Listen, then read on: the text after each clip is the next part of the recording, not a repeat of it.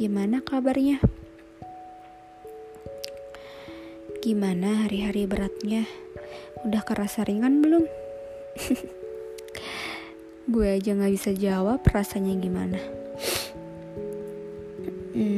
Kalau kemarin kita ngomongin tentang self healing, hari ini gue pengen sharing tentang berdamai dengan diri sendiri. Berdamai dengan diri sendiri udah bisa belum?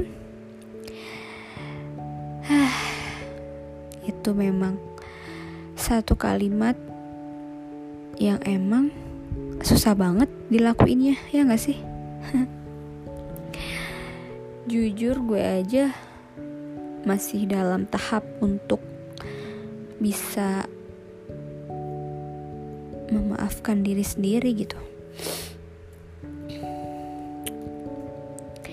Kadang kalian ngerasa capek gak sih, kayak kalian itu harus selalu baik di mata orang. Kalian harus menjadi anak yang baik di depan orang tua.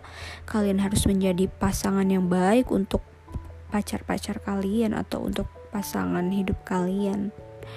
Kalian harus menjadi baik di depan teman-teman kalian. Dan sometimes ketika suasana hati lo itu lagi gak enak, ketika suasana hati lo lagi gak bersahabat dengan mood lo, itu tuh jadi bumerang lo buat diri sendiri.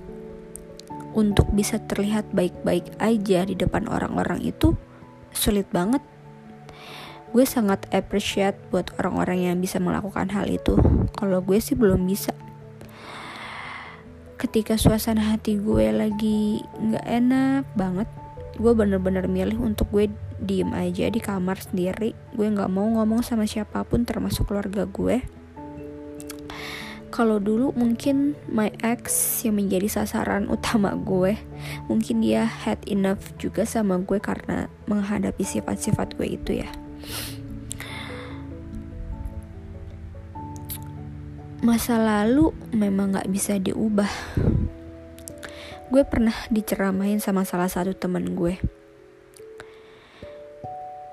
apapun kondisi terburuk dari keluarga lo, dari masa lalu lo, dari ruang lingkup lo yang ngebuat lo menjadi trauma, yang membuat lo menjadi punya mental illness, lo nggak bakal bisa ngubah apa-apa gitu. Masa lalu ya tempatnya ada di masa lalu.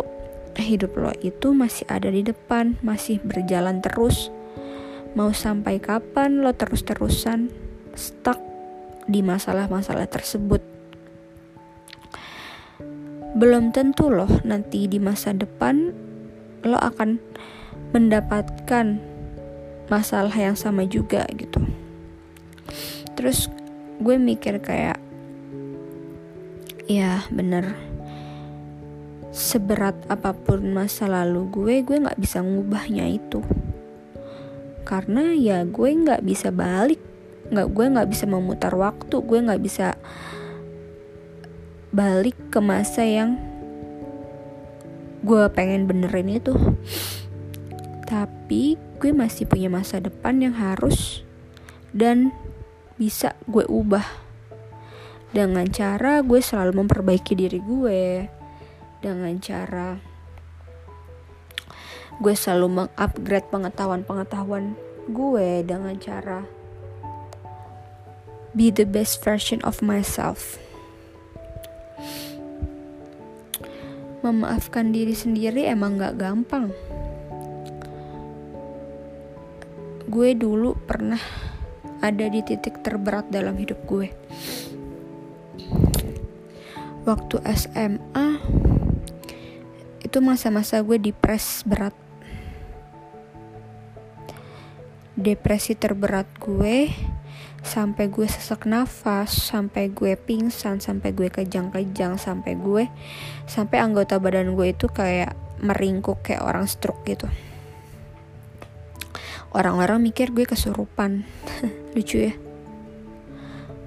Padahal sebelum kondisi fisik itu terjadi, hal yang gue rasain itu kayak ada bom di hati gue yang tiba-tiba datang gitu. Ada bom di dada gue yang kayak bikin gue sesak nafas. I have no idea gitu, kayak apa sih yang gue sedihin, gue juga gak tahu gitu. Sebulan bisa 4 kali gue kejang-kejang, pingsan dan lain sebagainya. Sampai kayak nyokap gue itu mikir, apa karena gue gak punya temen di sekolah lama gue. Padahal enggak, gue juga punya temen di sekolah lama gue.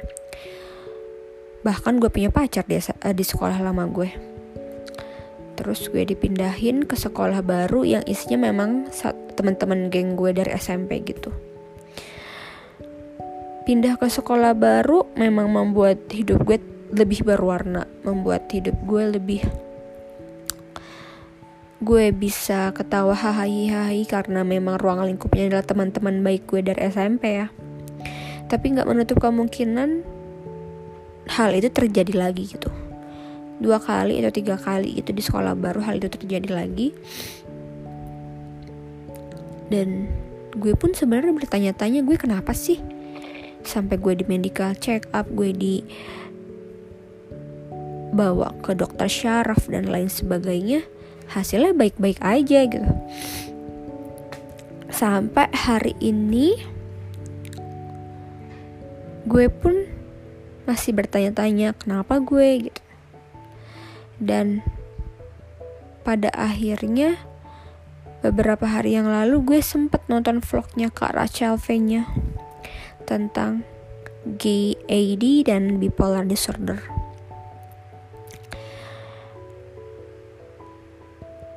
Wah, I was thinking like, anjir, yang dirasain Kak Rachel itu kayak yang gue rasain dulu.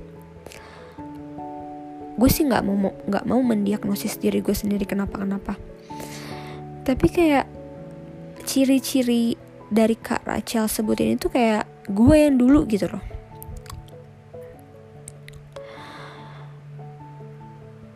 Walaupun memang sekarang ini gue udah jarang banget kambuh kayak gitu lagi, gue udah nggak pernah kambuh. Tapi gue merasa kayak I need someone to help me gitu. Mungkin ya, gue juga nggak tahu sih. There's something about my mental or my soul itu kayak something broke yang membuat gue menjadi seperti itu. Dan ketika gue pacaran 5 tahun itu, gue merasa ada orang yang bisa mendengarkan gue, ada orang yang bisa mengerti gue, dan akhirnya emosi negatif yang ada di diri gue, emosi negatif yang terpendam selama ini yang ada di diri gue dan gak pernah bisa gue keluarin, sasaran utamanya my ex. Dan gue juga baru berpikir mungkin dia had enough sama gue ya karena sifat mood swing gue itu ya. Sebelumnya gue sangat amat menyalahkan my ex, sangat amat menyalahkan kenapa dia bisa berbuat seperti itu ke gue. Tanpa gue mikir diri gue sendiri gitu. Habis nonton vlognya Kak Rachel, gue jadi mikir mungkin memang dia udah enough sama gue karena dia udah gak sanggup lagi ngadepin mood swing gue yang bisa berubah dalam semenit pun. Dia udah angkat tangan mungkin ngadepin gue yang aneh.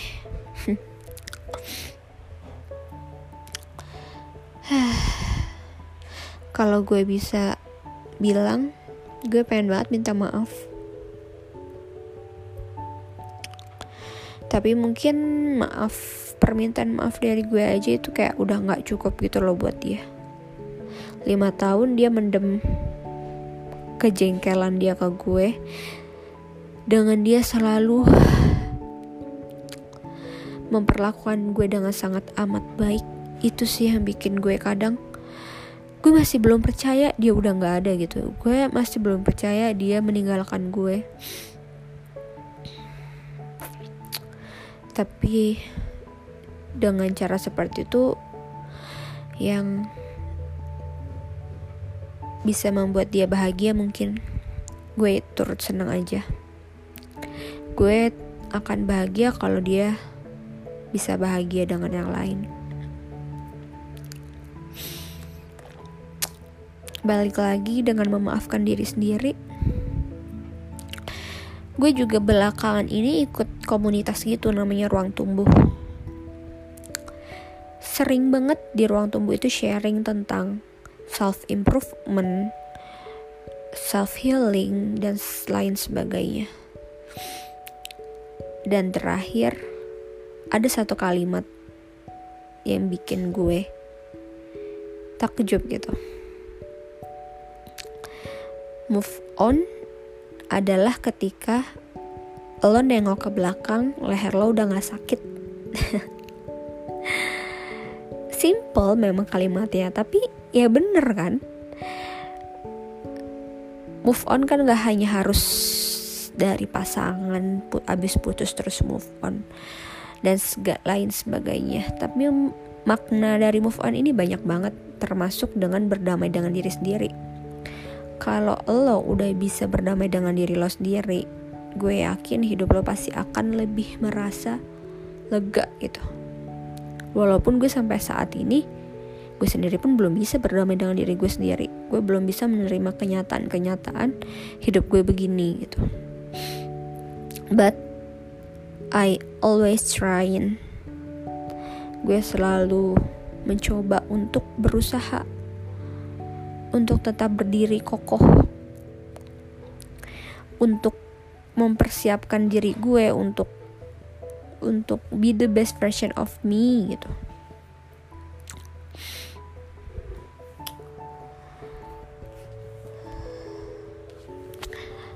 Gue bersyukur punya orang-orang terbaik di hidup gue.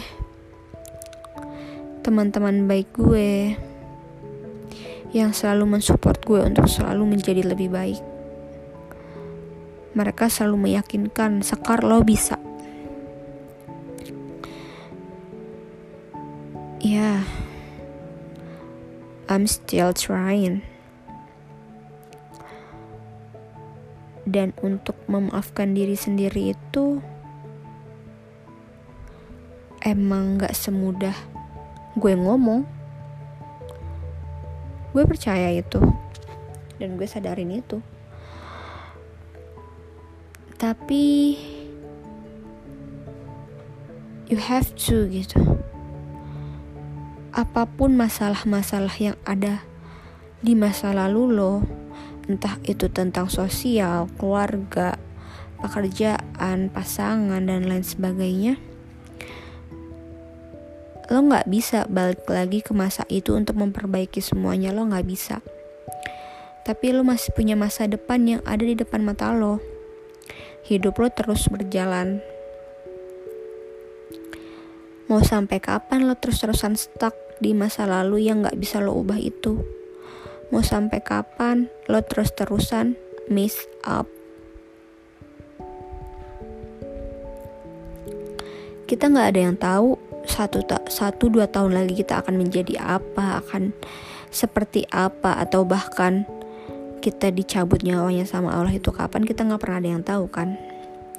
Daripada lo membuang-buang waktu lo untuk terus-terusan stuck di masa lalu yang gak bisa lo ubah itu, daripada lo terus-terusan overthinking tentang masa lalu lo dan membuat ke-overthinkingan itu menjadi mental illness, mending lo rubah cara pandang lo, mending lo rubah cara berpikir lo. Lo pasti bisa kalau lo berusaha, karena usaha tidak akan pernah mengkhianati hasil kan. Dan gue pun di sini sedang melakukan itu semua.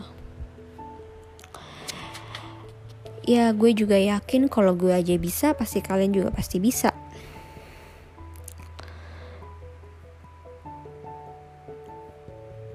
kalian semua itu worth it gitu loh, worth it untuk bahagia, worth it untuk dicintai, worth it untuk merasa nyaman.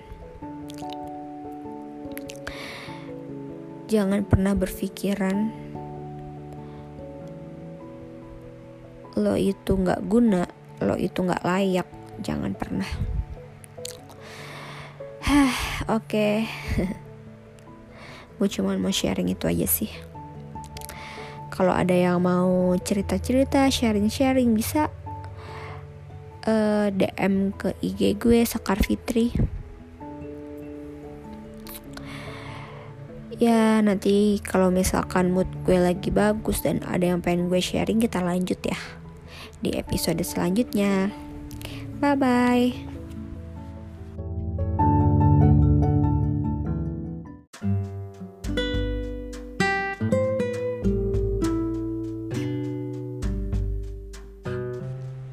Hello everyone, come back.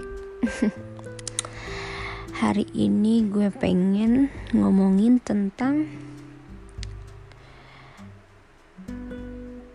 gak perlu kita punya rasa ingin membenci. Ya, terkadang perpisahan itu ngebuat seseorang lepas kendali, ya kan? Ada yang berusaha bertahan sendiri, gak mau nerima kenyataan bahwa orang yang dicintainya tidak lagi membutuhkannya, seperti aku. Setidaknya sampai dia lelah, atau mungkin sampai sadar bahwa berjuang sendiri itu melelahkan.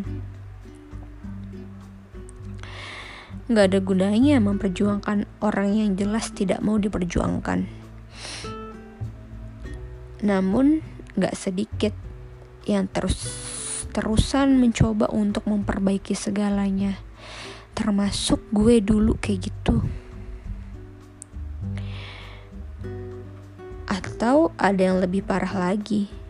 Demi melupakan seseorang, ia memaksa dirinya membenci seseorang tersebut. Pertama gue putus, I push harder myself to hate him. Ya, gue akuin itu adalah kebodohan terbesar gue.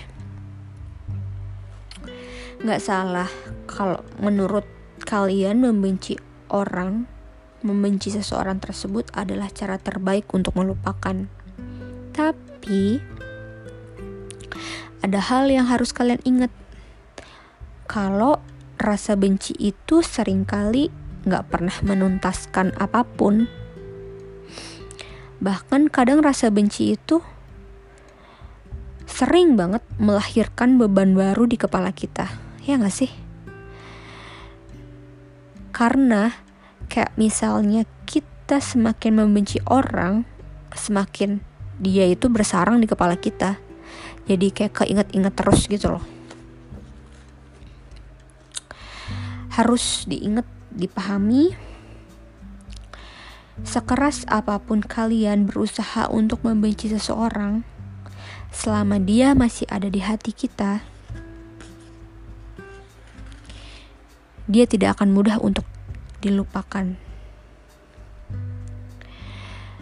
Maka dari itu, cobalah berhenti untuk mempush diri kalian untuk membenci orang tersebut. Karena pada dasarnya melupakan itu hanyalah perkara berdamai dengan keadaan. Ya betul. Gak gampang banget emang. Untuk berdamai dengan keadaan sekarang itu gak gampang banget. Tapi membenci juga bukanlah cara yang terbaik untuk menghapus kenangan. Semuanya butuh proses. Take your time. Biar melupakan itu berjalan dengan semestinya. Gak perlu memaksakan diri untuk terlihat kuat. Tidak perlu membenci.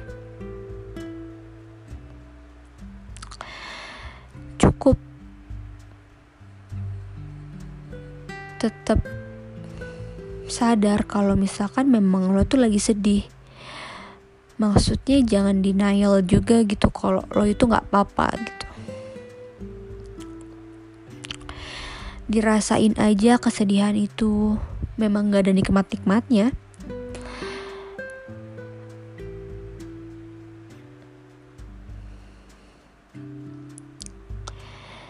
Cara yang paling ampuh ya coba membiasakan diri dengan mencintai diri sendiri lebih banyak lagi. Karena gue pikir, untuk apa gitu kita membenci seseorang yang pernah begitu kita cintai.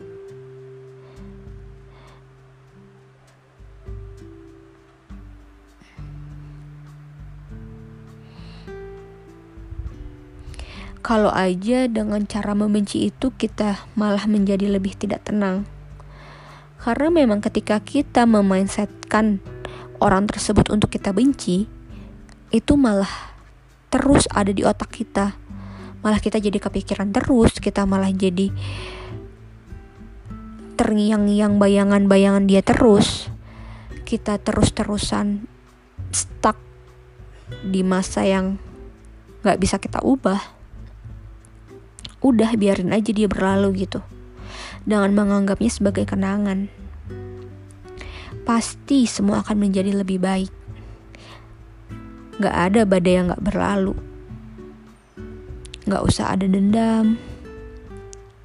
Walaupun memaafkan itu susah banget, gue akuin. Memaafkan itu susah banget, tapi coba dilakukan pelan-pelan. Tanamin ke diri sendiri kalau dia itu hanyalah kenangan. Kenangan yang mengajarkan lo untuk menjadi lebih baik. Kenangan yang dapat mengajarkan lo untuk tidak terlalu bergantung dengan manusia. Kenangan yang mengajarkan lo untuk tidak memiliki rasa hak milik terhadap diri seseorang. Karena hak milik itu hanya ada pada Allah. Kita gak bisa mempunyai hak, mempunyai rasa untuk memiliki diri seseorang. Kita hanya bisa memiliki diri kita sendiri gitu.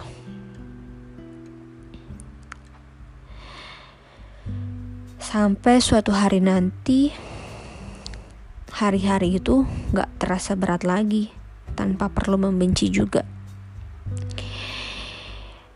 Sampai di suatu titik ternyata kita sudah tidak mencintainya lagi.